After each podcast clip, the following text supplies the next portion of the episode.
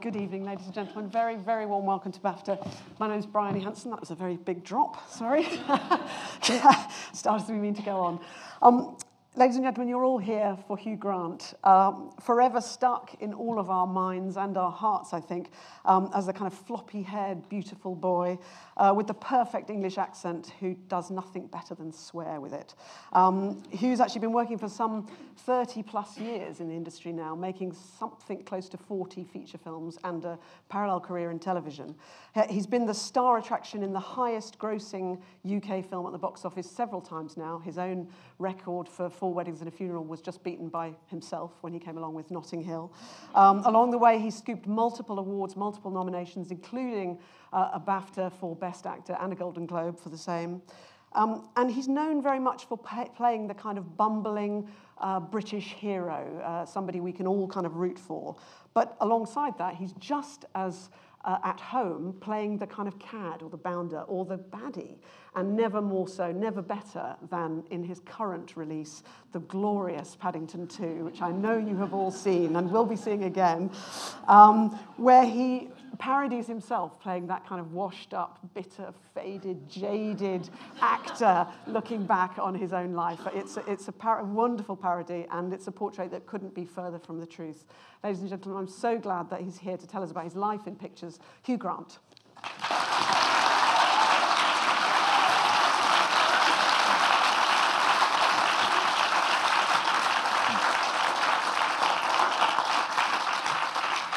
Bring it all back, Hugh? Yeah, so many horrors. so much to apologise for. So it's hugely fitting to kind of welcome you here to the BAFTA stage, I gather, because I think your very first film, uh, made when you were a student, Privileged, um, you had a screening, your very first screening was here at BAFTA, is that right? Yes, that's right. I, I uh, Mike Hoffman, who went on to make uh, lots of films, was an American student at Oxford and when I was there, and he said, oh, I've got some money together. I borrowed a camera from John Schlesinger, in portrait I noticed outside, and um, I'm going to make this film, and do you want to be in it? And, and I said no, because I, I, I, wasn't very interested in acting at that point. I mean, I'd done a couple of plays, but it wasn't my main thing. And then uh, I realized that this girl who I really fancied, called Victoria Studd, was, was going to be in it. So I said, all right, I'll be in it. and um, we shot it, and really, I mean, I love Mike, and he's made some very good films, but it was ghastly and uh, deeply pretentious. And uh, that summer, um, after I graduated, I got a thing saying they're going to screen it at BAFTA, and I, I thought, oh, I better go. I, got on my bike, came here and watched it, and, and then afterwards, some agents said, um, "Do you want to be an actor?" And I said, "No, no, thank you very much." And uh, and then, because uh, I was going off to do some other bullshit degree, and um, and then I thought, actually, I, I, would quite like to earn some money before I do that. So I rang them back. Said, right, I'm very grand. I said, I'll be an actor for a year. And, uh, and then I was so shit in my first job, so bad, that I thought, I better do another one because um, I, I, you know, I, I, can't be that bad. And that process has now gone on for 30 uh,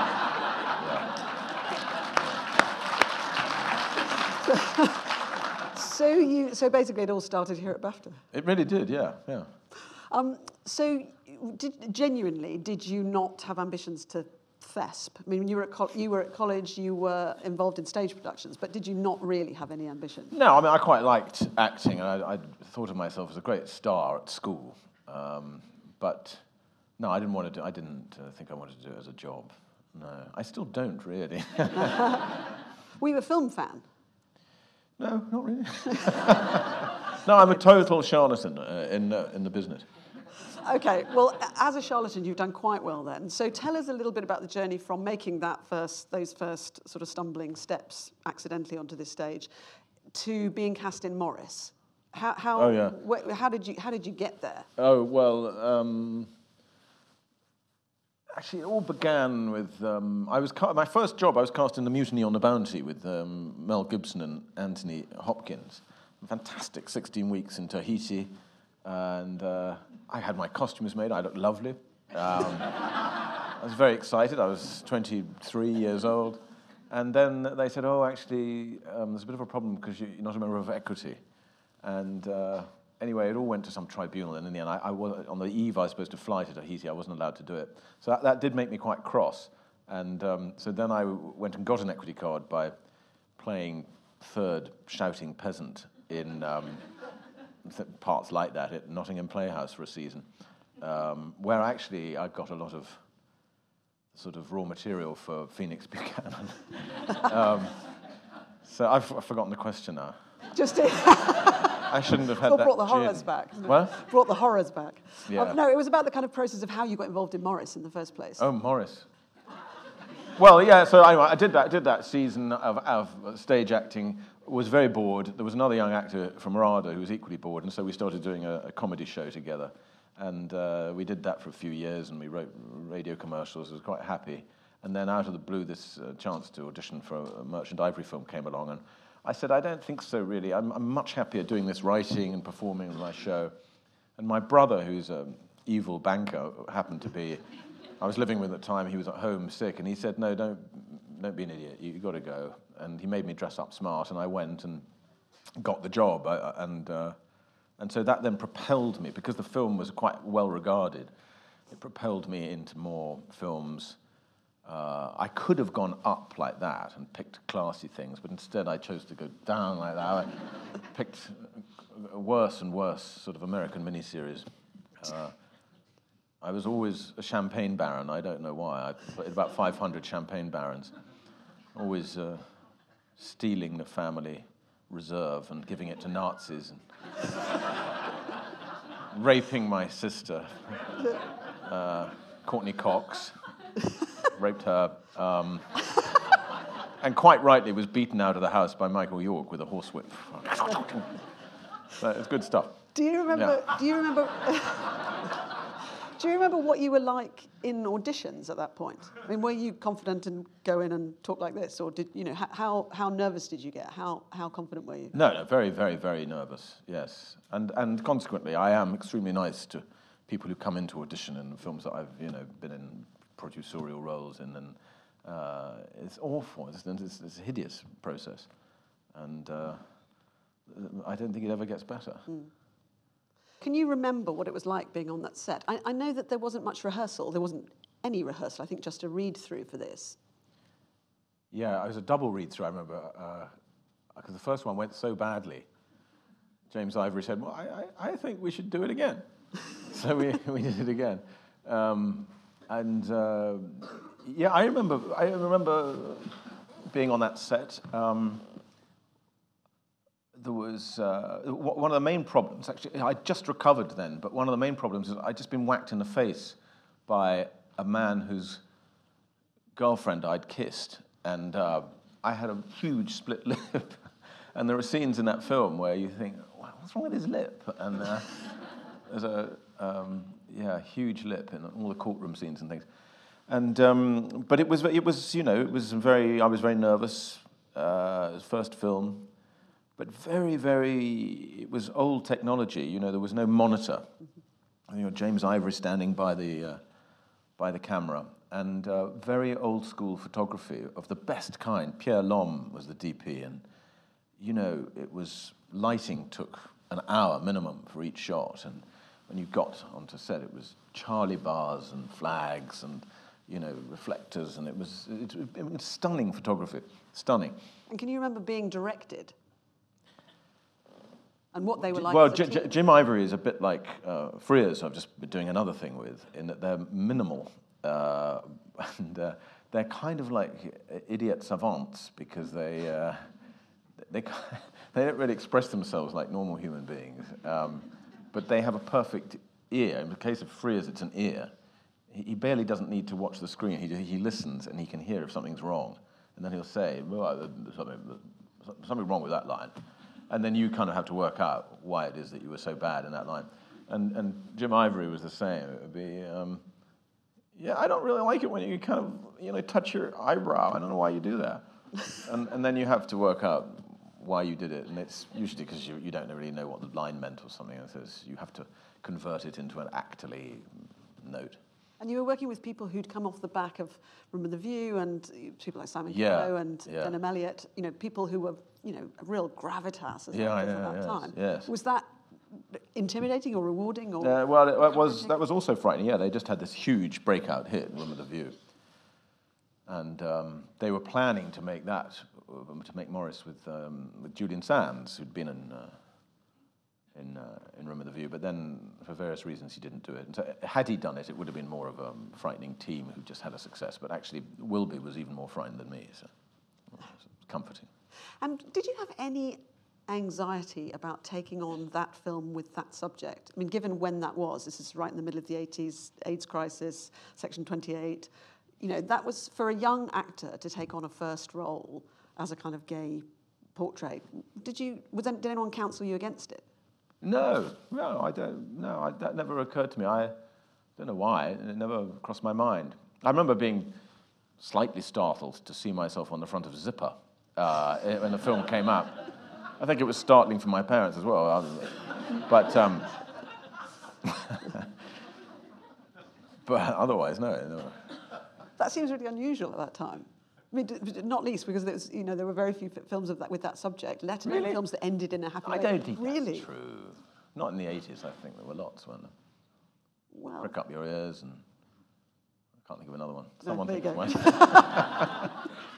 Um, so okay, so the, so the film sort of p- sent you into the limelight. You went off to Venice. You scooped Best Actor. You were um, kind of suddenly under the spotlight. Was that? Um, did you suddenly then think, oh well, actually, this Thesp business is is for me? I mean, did you become more enthusiastic about the idea of acting? Um, well, uh, yeah, obviously because suddenly I was being offered nice, well, quite nice parts, um, and money, and I didn't have any of that. so- Well, uh, not enough, and um, so yeah, that was nice. But as I said earlier, I, I very quickly declined, backed into the uh, swamp from which I'd emerged.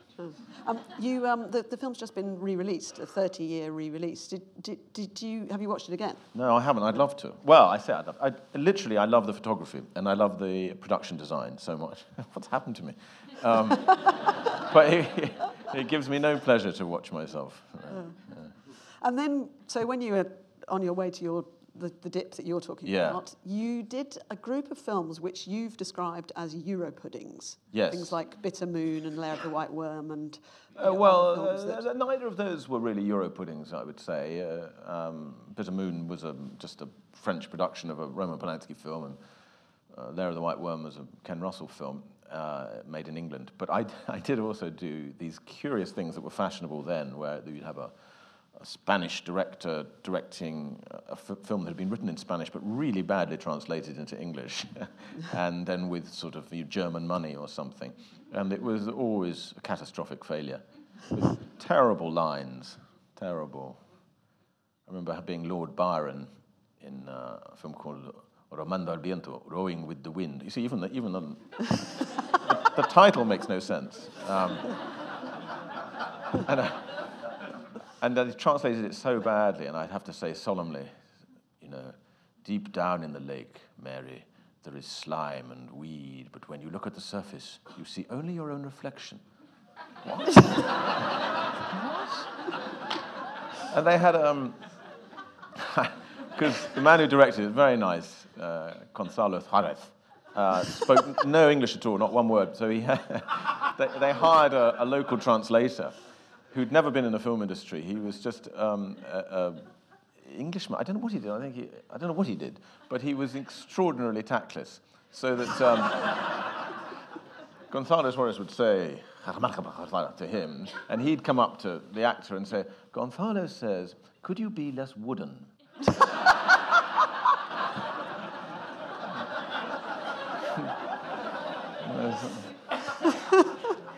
Awful. Oh, okay, so you're not going back there. Um, but ju- just rewind slightly. So, talk about director, working with directors like Polanski or Ken Russell, people who are really strong-willed, strong personality directors. Yes. Did that change the way you performed? Do you, do you think that you, you behave in a different way when you're under, under the posh of a director like that? Uh, well, no. I mean, they're both, in, in a way, uh, great directors, but quite nutty. Um, you know, Polanski wants to do not just your job for you, but he wants to do everyone's job. So the, if the props man is moving a cup of tea, no, no, no, for fuck's sake, I'll do it. Look, it's got to go here. um, and, uh, and, and Ken Russell, you know, they're both. I tell you what I love about them. They're both proper filmmakers. They made only cinematic films, and uh, and, and I love them for that. But, but Ken Russell also uh, quite mad, and in the mornings, relatively normal. Uh, but then he, he, he had a good lunch, and um, in the afternoon it could be quite, quite different. I remember doing a scene in which I had to pick up a broadsword and cut a woman in half, as you do. And um, well, she was half, I think she was a half demonic. Uh, she was flying towards me, I had to cut her in half. And um, I remember saying, I don't know, Ken, this moment when I pick up the sword, it doesn't feel quite right. And his classic directorial note was, fuck how it fucking feels. Do it how I fucking showed you, you asshole.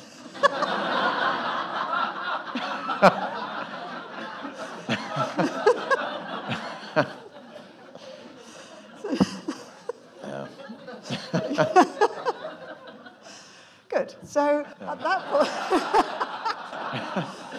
so when you'd had your kind of Euro puddings and you'd been Yeah. working with eccentric directors and doing some TV that you weren't that happy with, Yeah. is it true that you were thinking about changing and doing? Yeah, as ever, I was sort of saying, I'm on the way out. And, uh, uh, and then, yeah, I think, and then I, the script came through for Four Weddings and a Funeral, and I'm, I rang my agent and I said, I think there's been a mistake. You sent me a good script.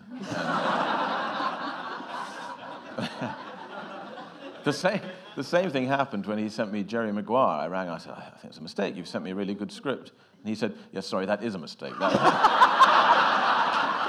That- Oh God! So four weddings came and you. I went to the audition, and I remember stomping up the little narrow stairs in somewhere in Carnaby Street. It was uh, the, Henson organisation um, headquarters, and then did this weird audition on a sort of plinth, surrounded by uh, uh, Miss Piggy and uh, what's his name? You know, the frog, Kermit. Yeah. Uh, in front of Mike Newell, uh, the director, who seemed to quite like me, and uh, Richard Curtis, who seemed to want me dead, um, really hated me. And, uh, and then apparently after I did it, there was a bit of a fight between them, and Newell thought I was right for it, and, and Richard didn't want me at all, and then had his arm twisted. So that was the beginning of your relationship with Richard Curtis and Mike Newell. Both Yes. Of whom you've Yeah, yeah. returned to several times. Can you describe a little bit about how that? I mean, you said Richard didn't want you in the first place. Yeah. Can you describe a little bit about how that relationship worked then? Um, well, he, he- yeah, he didn't. He he really wrote that part in his own image, and that's why he didn't. When I walked in, waltzed in, he didn't think I was him, and he's right. And uh, and uh, I- that's why I. All sorts of things were done, like my awful clothes in that film, especially when I'm not in the wedding kit, were done to kind of muss me up. And, and they wanted to give me the worst haircut in the world, and there's glasses, and, and the worst haircut in the world, of course, backfired on them all. It became a haircut that was being copied. And, uh, but um, that was his real problem. And, and my problem playing the part was that I, I could see it was all very funny and I could see all the jokes. But I couldn't really, I'd never met this person who was, um, who said funny things but was also, well, anyway, uh, the bottom line, it was Richard. It was Richard. And once I met Richard properly, I, I just, I played him basically. And how much did they trust you? I mean, how much could you kind of go off script and, and do your own thing? And Uh, how much was written? Um, in Four Weddings, uh, there's some improvisation, I think, but not that much, partly because it was just zero time. It was shot in 36 days in a blind panic, Mike Newell hurling teacups at the wall, saying, I can't fucking do it! Um, there's whole scenes there um, where literally we had eight minutes left in our shooting day, and there's a two-page scene or a one-page scene to shoot. And uh, we, he, he would just say, "Oh, go! Everyone's going to stand against the wall, and we'll just shoot you like that." There's a couple of scenes like that. You know, no coverage, no nothing. Yeah. And did you have any? I mean, the film it's sort of incredible. I mean, it's one of the few films where it made a fortune, it won a bunch of awards, Yeah. and um, it, you know, kind of all the critics have it at their kind of on their top ten list, which is really unusual. You usually kind of lose one of those elements. Did you? At which point did you all realise that you had made something special? Well, genuinely, um, incredibly late. Uh, the film, was, some of it was cut together while we were shooting, towards the end of shooting, as a sort of lunchtime treat for the crew, and we all went and watched it. And uh, there wasn't a laugh in it. Well, Rowan was funny, but the rest of the thing it was just awful, and I had to be helped sobbing back onto the set. Um, and then they, when we finished shooting, they, they edited it together, and uh, everyone was suicidal. They thought it just doesn't work at all. And we thought we're going to have to emigrate to Peru because it's so embarrassing. Then they had a screening in um, Santa Monica, uh, in Los Angeles, and suddenly everyone loved it. And it was just, it was a total surprise to everyone. And then it, it mushroomed. And then how agonising is it to, to, to have that much success and then have to kind of choose what you do next? I mean, I don't know that agony is the word. um, because obviously it was thrilling. or anxiety, maybe. Yeah, I, yeah, it, but basically it's thrilling. It's lovely, and everyone's being nice to you. And, you know, um, it's a huge ego trip, and uh, but it, yeah, very difficult to choose the next thing. And I horrified my um, scary new LA agents by turning everything down, and uh, and then finally made an appalling choice. But turning everything down because you were getting the same, same, same types of projects. well, no, I just didn't think. I thought they were all bad. But, but the, the corollary of that, oddly enough, was every time I turned something down, the next time an offer came through, it was double the money. And uh, uh, because that's how Hollywood is. Uh, they're, you know, they're weird. And, um, and then, yes, uh, then I, I made the, the wrong film with very good people, but it was a catastrophe. D- Describe that experience. That was in, in America you're talking about. Yeah. Uh, yes. well, I don't normally talk about this film ever, but um, yeah. Well, they they had made huge hits. These people. They'd made um, uh, Mrs. Doubtfire and uh, Home Alone and all that, and uh, and. Well, I just panicked, and I because they paid me so much more than I got for this for, for weddings that I thought, well, if I'm getting paid 200 times as much, I better give a performance 200 times bigger than four weddings. So I overacted grotesquely, uh, and uh, uh, yes, it's, it's really it's regrettable. But the, but the film did well. At yeah, the the film did office. fine, despite me being arrested on the eve of its release. um, yeah. It might have done better um, had I spent less time in the Los Angeles police station. But, but, but it was a strange experience because actually it did do well, but the reviews were quite harsh. And rightly so, yeah. yeah. Was that a horribly bruising experience, or? Yes, Yeah. horrid. Uh, horrid. And did you, and did that make you think of turning away from America as a as a source of work? Um, yeah, well, uh, no, because I was still getting offered stuff because the film made money and that's all they care about. Um, yeah. I, I, I I was offered some huge children's film almost as I emerged from the police station. You know, they just don't care because the, the film makes money. Um, so, uh, yeah, I, and I had this production deal by then, rather grandly. Uh, one of the things that seemed to come with making a film that's very successful is, is people say, "Do you want a production deal?" And you know, I had offices in in Los Angeles and they were being paid for, and you know, the deal is you, you if you come up with a project you want to do, you give them the first option to, to make it. And uh, I was determined to see that through, and I very much liked the people I had to deal with. They were the, the real good guys of Hollywood. Uh, Castle Rock, you know, it was Rob Reiner's company, and they'd made really classy films. Uh, so I wanted to follow through with that. And with Simian, with the production company, Yeah. did you? I mean, was this literally somebody was saying to you, "Why don't you do this?" Or did you have an aspiration to make a certain type of film? Well, no, not particularly. I, I, I was quite interested in the way it was all done there, and I think I probably became fractionally Hollywood for a time, you know, with this office. And I, I, yeah, you know, in Hollywood, no one ever calls anyone themselves. It's always their assistant saying, "I have Jack Rubenheim for you," and I remember I had an assistant saying, oh, "I've got Hugh Grant on the line for you," and that's probably the time you have to leave. When, yeah. But it didn't give you another perspective on.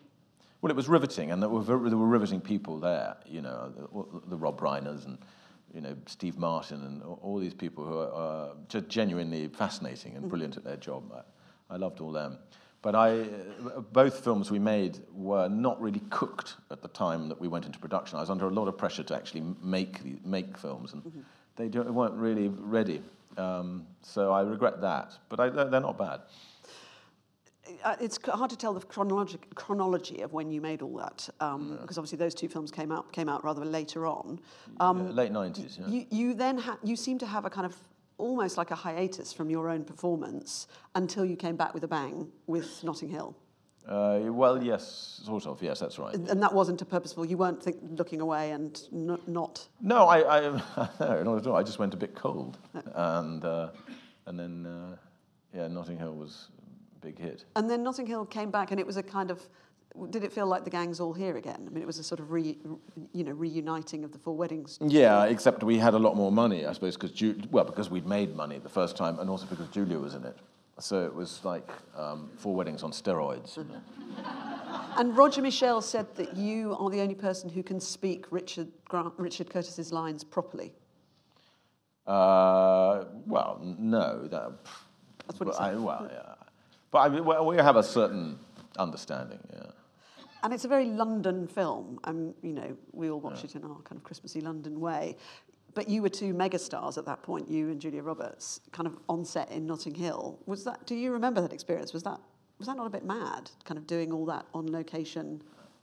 Uh, no, no, I don't think so. I mean, I, and I didn't feel like a megastar. Not next to Julia. Bloody hell, you know. She was, she was the real deal, um, and terrifying. And did the fact that it hit the, really hit the, the box office again, you kind of, did you feel like you had the Midas touch again? Because presumably that had been a sort of slightly odd period of fluctuating. Well, yes, it's. I mean, look, there's no getting away from it. Having a hit is a lovely thing, Yeah. and uh, and I remember thinking. Uh, Conversely to what happened on Four Weddings when they showed us some cut footage, and I thought, oh, that's, that's dead. Richard came into my trailer and showed me some cut footage from Notting Hill, and it had the She theme song, and I just immediately thought, well, fuck, that's gigantic. Uh, that's gigantic. It's amazing how important that music is, and in fact, how important the, his general music choices are, and, and how important music is in film. One always forgets. It's, it's half the film. And you were playing a lovely, another lovely bumbling romantic hero. Next, you turned full cad for Bridget Jones. He- There's a, there's a good guy and a bad guy in this movie. Could you have taken either role, or were you always going to be the cad? Oh, I don't remember. I, you know, I don't think it ever. I was. I don't remember Darcy ever coming up. No. No, no. Uh, But that would have been a different take. generally speaking, I should play all Colin's parts, really. Um, and I think Colin knows that too. but um, no, I, I, I- yeah, I just uh, that was that was what was offered to me, and uh, that's what I did. And okay, and then slightly more seriously, I've looked at a lot of your films. You've made somewhere close to 40 films. You've only made two that were directed by women. This one and the sequel. Is, is that right? I think that's right. Well, It's not a word. it- that's- no, no, I, okay, it might be. It might be. No, but what I was getting to say was kind of is that is a that is a that is a massive you know that that's a that's a strange thing. Was it different? Is it a different experience being directed by a woman? Uh, it was it was quite nice. I mean, especially um, Sharon Maguire, this one, partly because, of course, she was Shazza in the novels, and so she knows that world and that humour inside out and backwards, and she's very funny, and uh, and also because um, both she and Beeban are nice and gentle. Uh, I, I am very delicate on the set, very jumpy, and uh, Frears is the worst for me. Really, I don't know why I keep working with him because there I am, very tense, about to do a scene, and this is how he says action for every single scene, including an intimate close-up of a man in despair. All right, ready? One, two, three, action!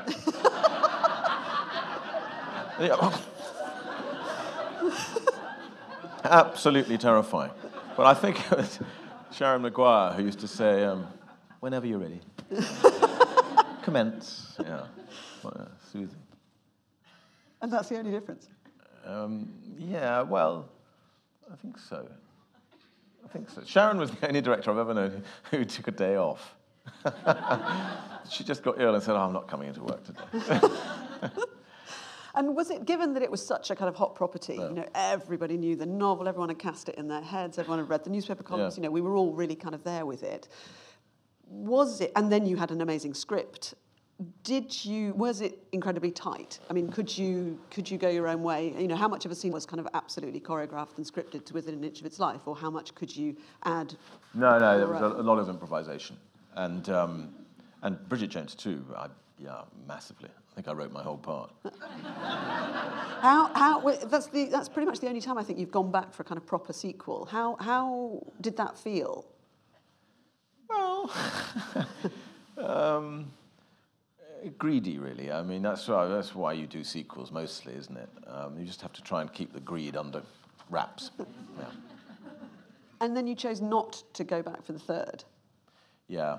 Well, uh, still, I had plenty and easily enough greed to do it. Um, I just, I, I couldn't, I, cou- I couldn't make the character work in that story. Uh, you know, her having a baby.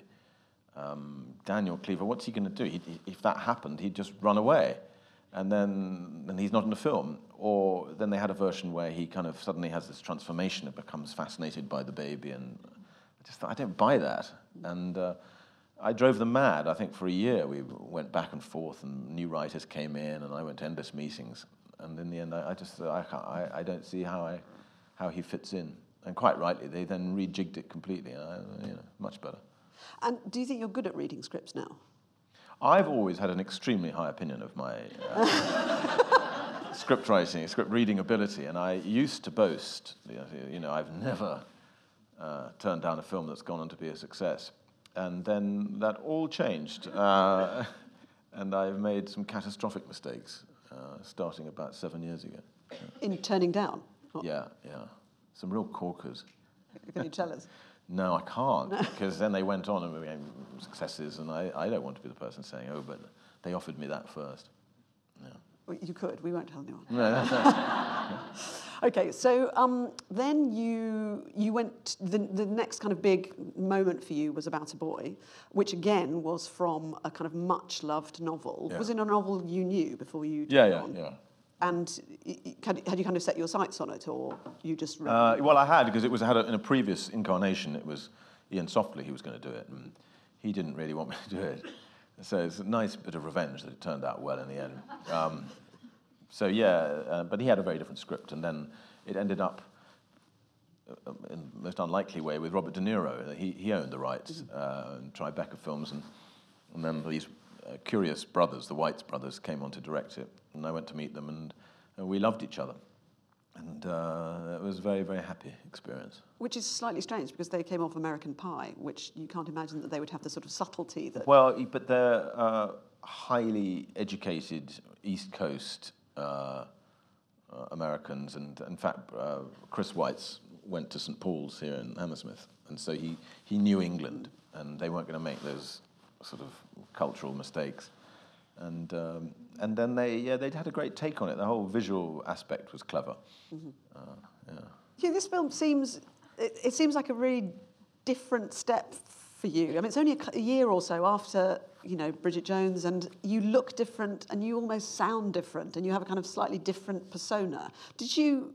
Was that conscious? I mean, did you know you were doing that? Uh, well, that's I, I think what's called acting. Um, Well, yeah. Okay. you know, the, the, the, Richard, the Richard Curtis parts um, were acting too. They're, um, because I really am not. People used to say, oh, Hugh, you know, you are this sort of bumbling Englishman. And it used to make Richard laugh because I'm not at all. I'm quite a nasty, poisonous piece of work. And uh, much closer to Bridget, uh, you know, to uh, Daniel Cleaver or something like that. And um, so, yeah, they, they were all acting parts. Is this, is this character you like? Uh, yes, yes, definitely. And um, uh, for various reasons. The fact that he's yeah, culturally different, he's sort of North London, trendy, he's a little bit of tiny bit of estuary in his voice. Uh, was all quite liberating, and, and I think I have learnt that um, that the, the further away I get from my own cultural sort of roots, uh, the better I am actually. Um, yes, or less bad. Mm-hmm. Yeah. And you said uh, De Niro was involved in the as in yeah. his company. Yeah. Was is he involved as a producer? Yeah. And yeah. Did, was he involved? Involved? Um, not really, until we, he, until uh, we did some promotion and he came over to London and uh, he was very nice. He liked to party. Uh, it was me and the Weitzes and De Niro going round and round the clubs of London. Because De Niro's getting on a bit, he'd have a nap between clubs. we wake him up again, going to the next one. And uh, it was great, really. Uh, I mean, slightly galling, because in those days, I was quite used to walking into a club and getting some attention. I walk in Robert De Niro, I was no way I was going.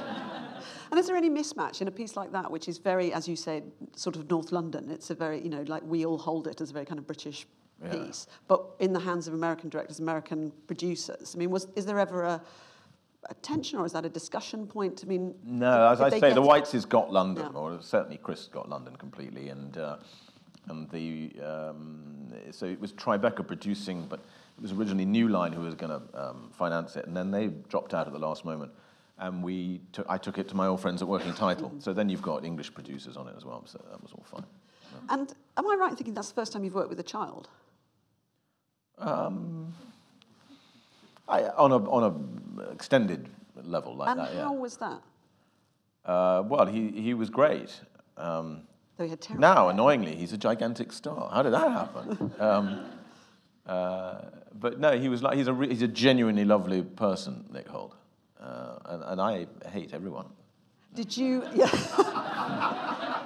did, does it, did it make you? I mean, how, how by that time, how has your kind of your preparation methods changed? I mean, are you the same from film to film? You do things in the same way each time, or does it depend on what you're making? Um, no, well, it, it is pretty much the same it, because it's I don't know what it is, whether it's thoroughness or first of all panic, but I uh, really do pick the thing to pieces gigantically before the thing starts, and so. I'll trawl through the script very, very slowly, you know, asking myself questions. Why do I say that? And why does he do this? And my script is a spider web of notes, and then I create these um, biographies of the character, uh, um, and that, which expand. And, um, I don't know if it does me any good at all, but it seems to comfort me. And do you go? Do you ever go back to the writers and do that, or are you doing that personally? Yeah, well, if you get really stuck and you think this line just, I've learned that now. If the line, you know, really never comes out of your mouth um, well, or you can't memorize it, that's another telling sign um, it's worth sometimes saying, oh, there's something wrong with this line, and then you can fix it. Or I fix it.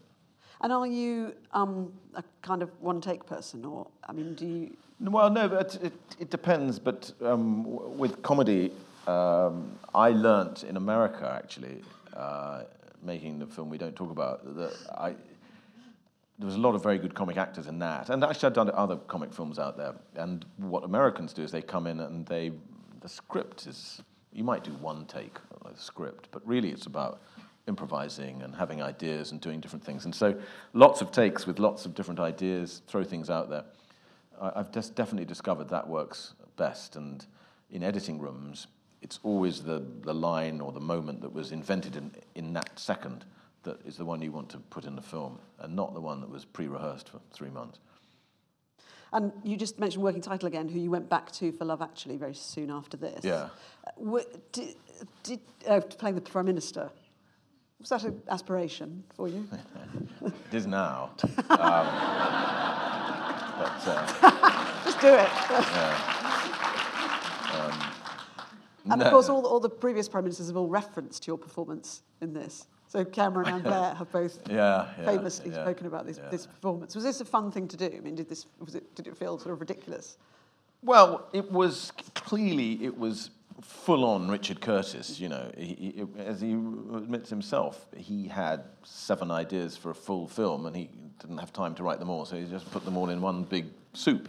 And um, Uh, so you, if you like Richard Curtis, you get a very good dose in uh, Love Actually, and, um, and and I do like him, and uh, you know, uh, love being in a big hit film. And then after that, you went back to America for a long time. You made sort of four or five things, uh, working with Marc Lawrence. Mark, um, yeah, with Mark. I made lots with Marc Lawrence, yeah. Who is a who is a film who's a director who is not a kind of named No, no. I just thought his writing was funny. He he he wrote a huge American sitcom, uh, and uh, I, I just liked his writing. He was a friend of Castle Rock, the company I had a deal with, and yes, I ended up making uh, that film with Sandra Bullock. Uh, Called Two Weeks' Notice, which I'm proud of, I like, and uh, one with Drew Barrymore um, called Music and Lyrics, which I also like, and then A Catastrophe with Sarah Jessica, who I like very much as a person, but the film was a, was a I think no film has ever got fewer red tomatoes. But it's fun. okay. So given, given all your experience, and particularly your experience kind of in big commercial, you know, sort of focus group type films and smaller films here, would you ever consider, have you ever considered either writing or directing yourself? Yeah, permanently. Permanently. That's what I should be doing. Uh, I, yes. I just. Um, two problems. One is laziness, and the other is I have absolutely nothing to say.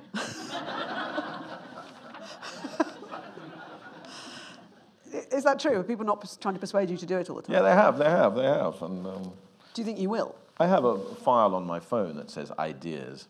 Um, particularly after a drink or two. you know, Fucking, that's it. Um, but every time I sit down to write it, you think, oh Christ, this is quite difficult. And then a, an acting offer comes in, and you think, well, that's easier. I'll go and do that. Yeah. And that's gone on for decades. Yeah. I used to sit in the London Library just next to BAFTA here, and you know, start fleshing out ideas for films, and then thankfully some good acting offer would come in. Didn't have to do that anymore. And what about stage, which you're sort of noticeably have never gone back to, Um, which is where you started?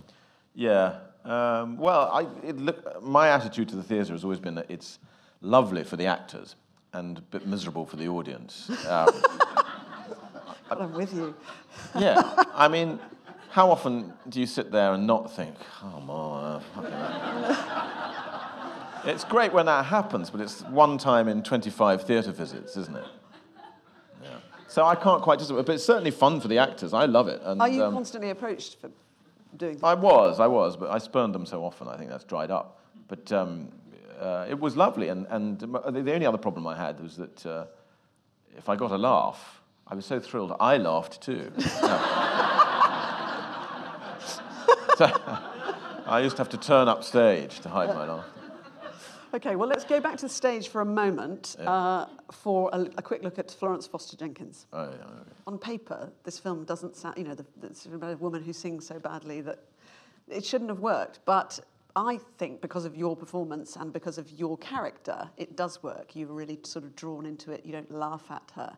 Was this a character you, I mean, how, how did you feel when you read this? I mean, what did you, what, what was your first approach to this film? Well, it was fear, obviously, because it was um, Meryl Streep, and uh, and it was Stephen Frears I didn't know at the time, and I assumed was a really scary, uh, micromanaging, you know. You wish. Yeah, well, yeah, um, and uh, so it was, it was mainly fear, but I also thought that, that you know, I have to say that is a good part because it was nuanced and uh, and um, but troubling too because I, I never really it was hard to say is he a good person or a bad person? Is he out for himself in his protection of her? Because that's the only world he has and uh, and then what's you know otherwise he's a failed actor. Or is it real love as well? And um, I, I tried to have these conversations with Frears. Uh, I met him in a cafe and said okay here's my first important question. I've got 20 you know, do, do you think he really loves her? I don't know I said, okay, well, question two. Uh, you know, do you think uh, that uh, he's a good person or a bad person? No idea. And what did you conclude in the end? Um, I concluded that, uh, that, he, that human beings are both uh, and capable of being uh, selfless and selfish simultaneously. And what does it do to an actor when you're faced with somebody like working with somebody like Meryl Streep? I mean, does that kind of do you up your game or do you? Well, you, yeah, you think I better. uh, I better give it my best shot. Um, Did you enjoy the experience? Well, yeah, once I'd settled in, I think I, I could say I enjoyed it. Um, but it's still intimidating. I mean, she is intimidating because, A, she's a genius, uh, but B, she's uh, absolutely dedicated and ruthless. It's, it's like a, it's like for her, it's sort of a religion, and she talks that way about acting.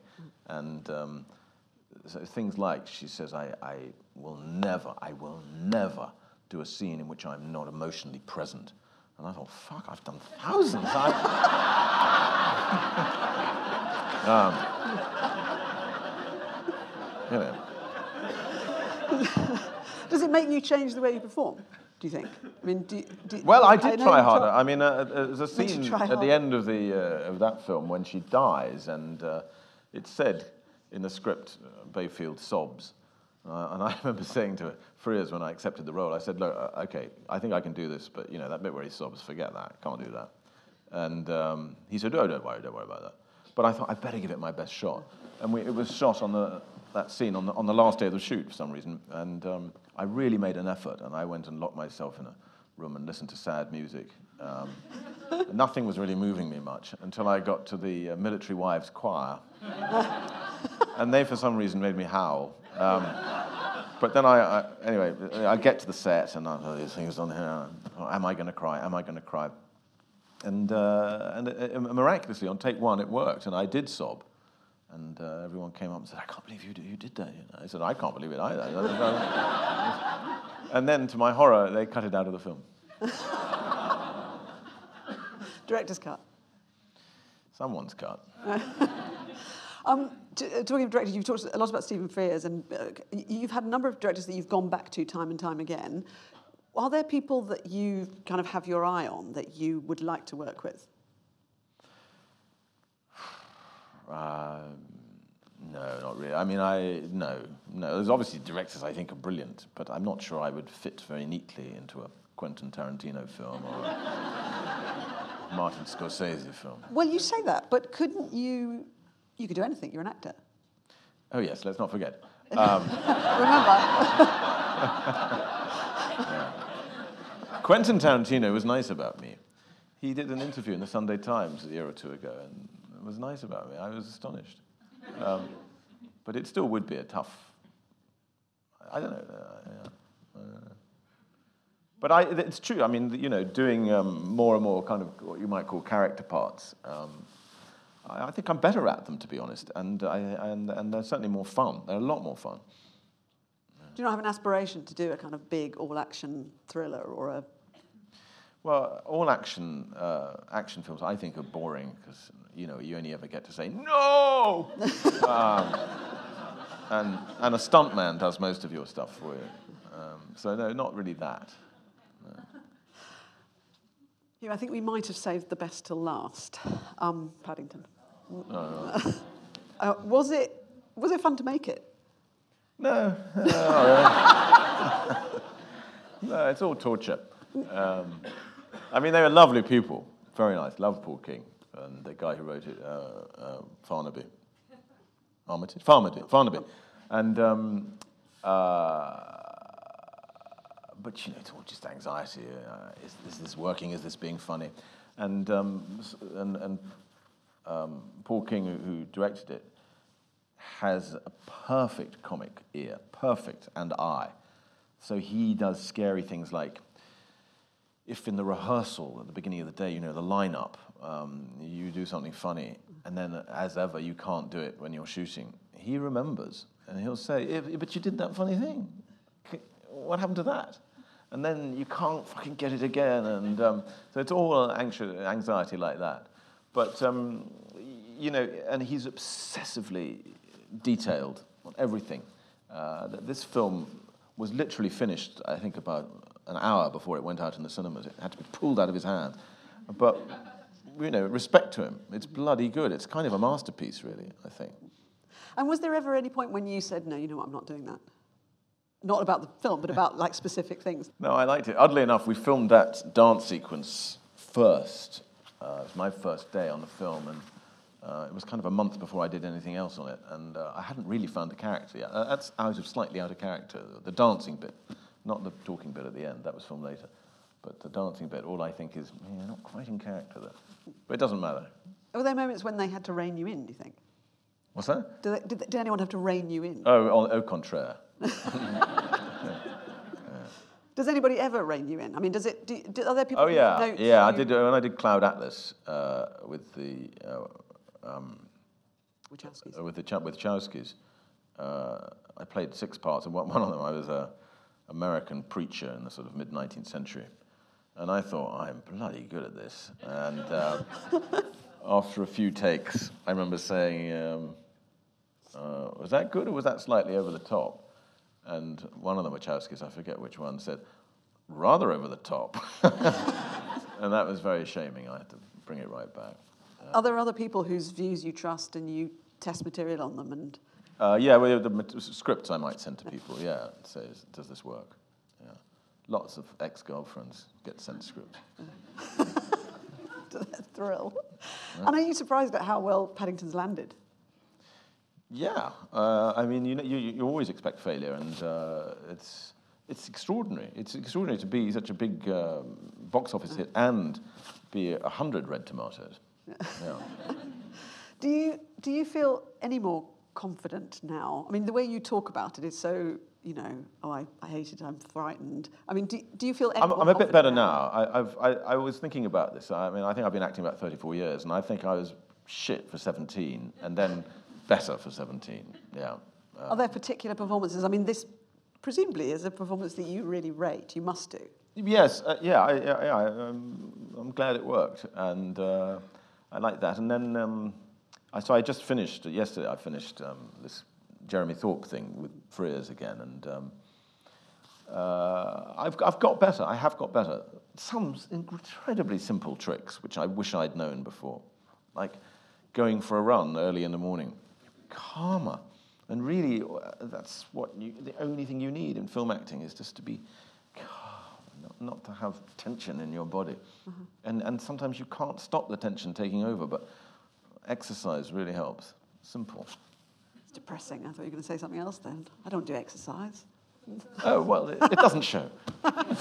Um, I didn't know what to say. I told you. Um, okay, so I'm going to hand you over to the audience Oh, yeah. now. Just before we do, just can you just sidestep once? Um, hacked off and your life kind of outside of Yeah, acting and on yeah, screen, yeah. ha- ha- presumably has been, I mean, is, is a kind of, uh, has now a, a very big part of, or has become a very big part of your life. Strangely, you also then had to be yourself, which you never are. You know, we don't, we don't know, we know this, we don't know this. How, how has that been? How has experiences like, you know, question time and, you know, speaking in Parliament and, you know, how, how has all that been being yourself? Well, in equal measures, um, terrifying and really refreshing and bracing, I have to say. And, and it's just so nice to be in a world where no one's being nice to you because you're a star or ex-star or an actor. It's, it's a cruel jungle, politics, and people are there to rip you to pieces. And uh, this particular campaign, the enemy is quite frightening. You know, if you're up against Paul Dacre and Rupert Murdoch, they're, they're, not, they're not that friendly, they're not that cuddly uh, as enemies. And you presumably knew that your career might be up for, you know, they, could, they, can, they can do terrible things. Well, yeah, but I don't. I really, I genuinely don't care that much about my career. I never have, and um, and also British newspapers. It's just one market, Britain. You know, that's the wrong thing to say in a BAFTA interview, but um, it is one market. Yeah. Okay, on that note, let's take some questions. I think we have microphones on either side. So hands up. Uh, there's one at the back and one down here, and then one over there, one at the back there. Hi, thanks very much. Um, great talk, you really interesting. I really want to know what specifically was so terrifying about Julia in Notting Hill.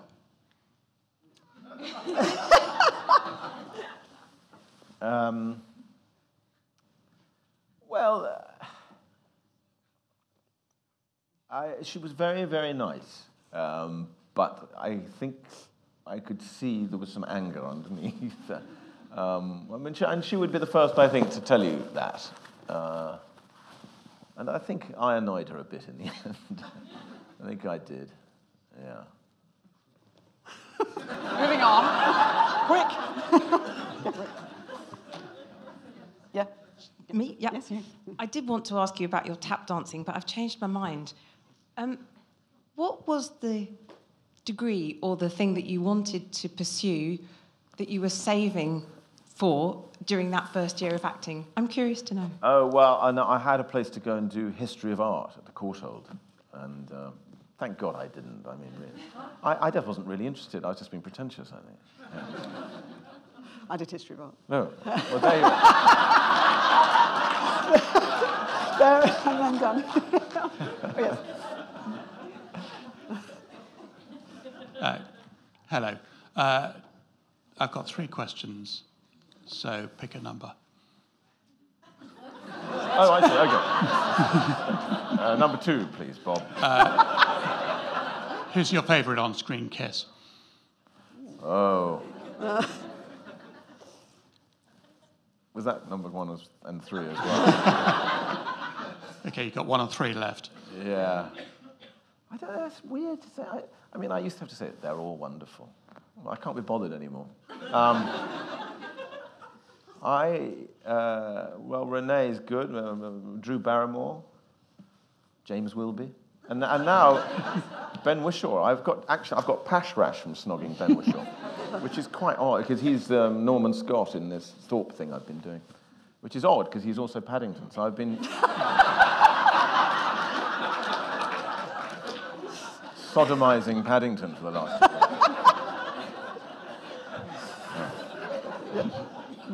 Hi there. Um, what character or genre you would love to play in, like James Bond or something like that? What would be the thing that you'd love to, to act in? As Yeah, I, I think, I, well, as I said earlier, I mean, I, the, the films I like best really involve a lot of violence and death. And um, so, you know, I, in my fantasy world, I'm in, a, I'm in a, a Martin Scorsese film.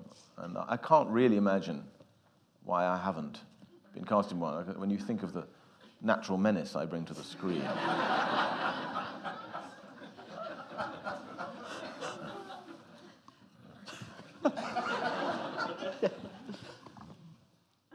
Well, I'm, just um, really thrilled that you're here today, and um, it's been great. I wanted to ask you a question.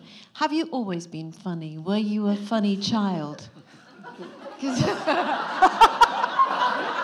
know, were, were you one of those children that was always making your family laugh and everybody else around you, or was it something that you just happened? Uh, Well, I did. I, I did silly voices. Yeah, I did silly voices. Uh, I mean, I wanted attention, um, and uh, yeah, silly voices. I had lots of imitations all through school, and especially my chemistry teacher. He was called Chris Hammond, and he spoke like that. and sometimes when I'm really stuck in a role, I find Mr. Hammond comes out. I don't know, he just he, he re-emerges. Yeah. Hello, hi. I've got the mic, Sorry, so I'll couldn't you, talk. sorry.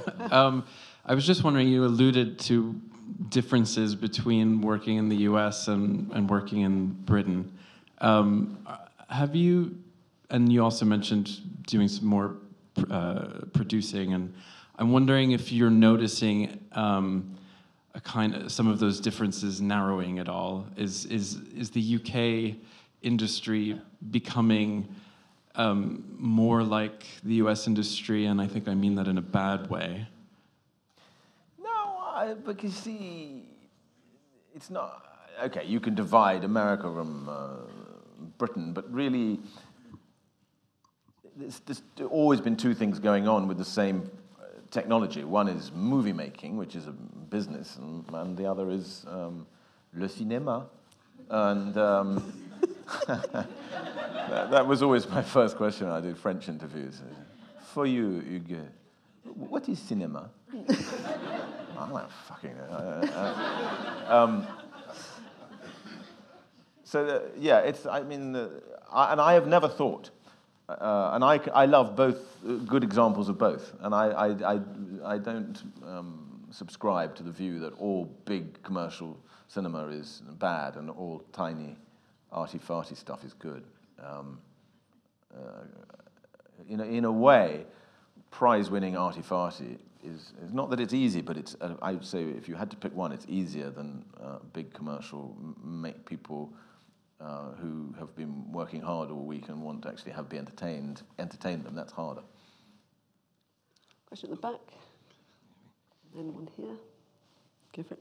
Yeah, you. I just wanted to say it'd be absolutely great to see you in a Martin Scorsese film or a Tarantino film. So let's hope we can see that, you know, very, very soon. Um, just wanted to say, was a real big fan of your work in Cloud Atlas and um, six different roles. And just wanted to see if you could just tell us a little bit about, you know, how you were juggling those roles on set. Well, it was such a surprising offer. I thought they were joking in some way. I, went to see them just to check that they weren't joking, and they said, "No, man, we love you." And um, and then I, I I went. To, I said, "Okay," and I assumed I could do them all.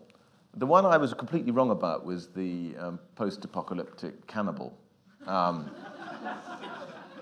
I, I, they made me up, you know. I look absolutely terrifying. There's blood foaming out of my mouth, and, and then Tom Hanks comes along, falls off a horse or something, and I have to look hungrily at him because I'm about to eat him. And I'm on a hillside in Germany, and I suddenly thought, I can't do this. I, I. I literally, I don't have a hungry face. Give me a witty line, I could, I could do it, but I, I, I was terrible as that um, cannibal, I think. But the Wachowskis are great. Uh, um, yeah. I particularly liked um, Lana, uh, who. Uh, no, I'm not going there. Stop right there. Can you hear me? Oh, um, I just wondered if there's any um, actresses from the golden age of cinema you'd like to have starred alongside, 40s or 50s, or Oh God, this is where I show that I'm ignorant of who inspired you then? history, the history of film. No, I mean, I, uh, who inspired you?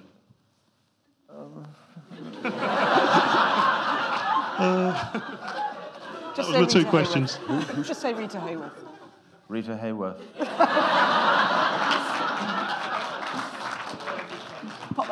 Uh, I want to say that I think you're a wonderful actor. And can I just say about Sense and Sensibility? Because we've talked about all your comedy roles, but that's a really moving performance, and you moved me a lot, almost to tears.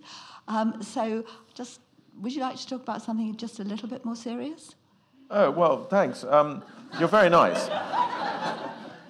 I, yeah, I mean, there's some comedy in that film too. I hope, but the. Uh, what do I remember about it? All I remember was, was Ang Lee, who is a wonderful director, unquestionably one of the sort of geniuses of cinema. But at that stage, um, he spoke no English. And um, so it was a strange experience being directed by him. with very little English. And um, I remember the first scene I did was some scene walking along with Emma Thompson. And uh, we both thought we were pretty damn good. And uh, we went up to Ang Lee, who was sitting by the monitor, and we said, What do you think, Ang? What do you think? And he said, Very boring.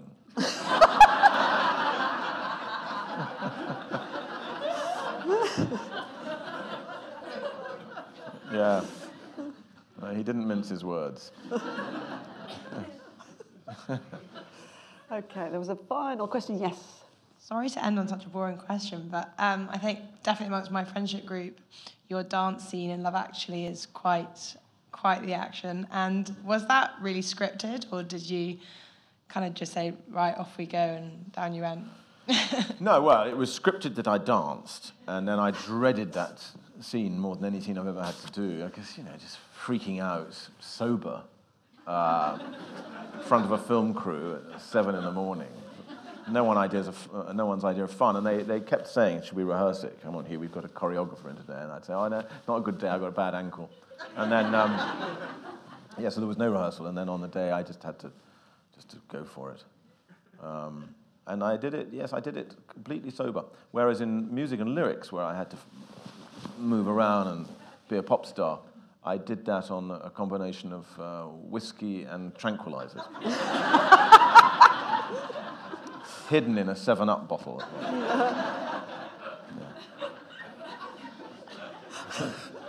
Please tell me there were no, no, no whiskey and tranquilizers in the Paddington dance, that it was all you. Yeah, that's. Uh... Hugh, it's been an absolute pleasure to hear you. Oh, well, thank you thank you. so much for telling us. Hugh Grant. Uh, thanks. Right.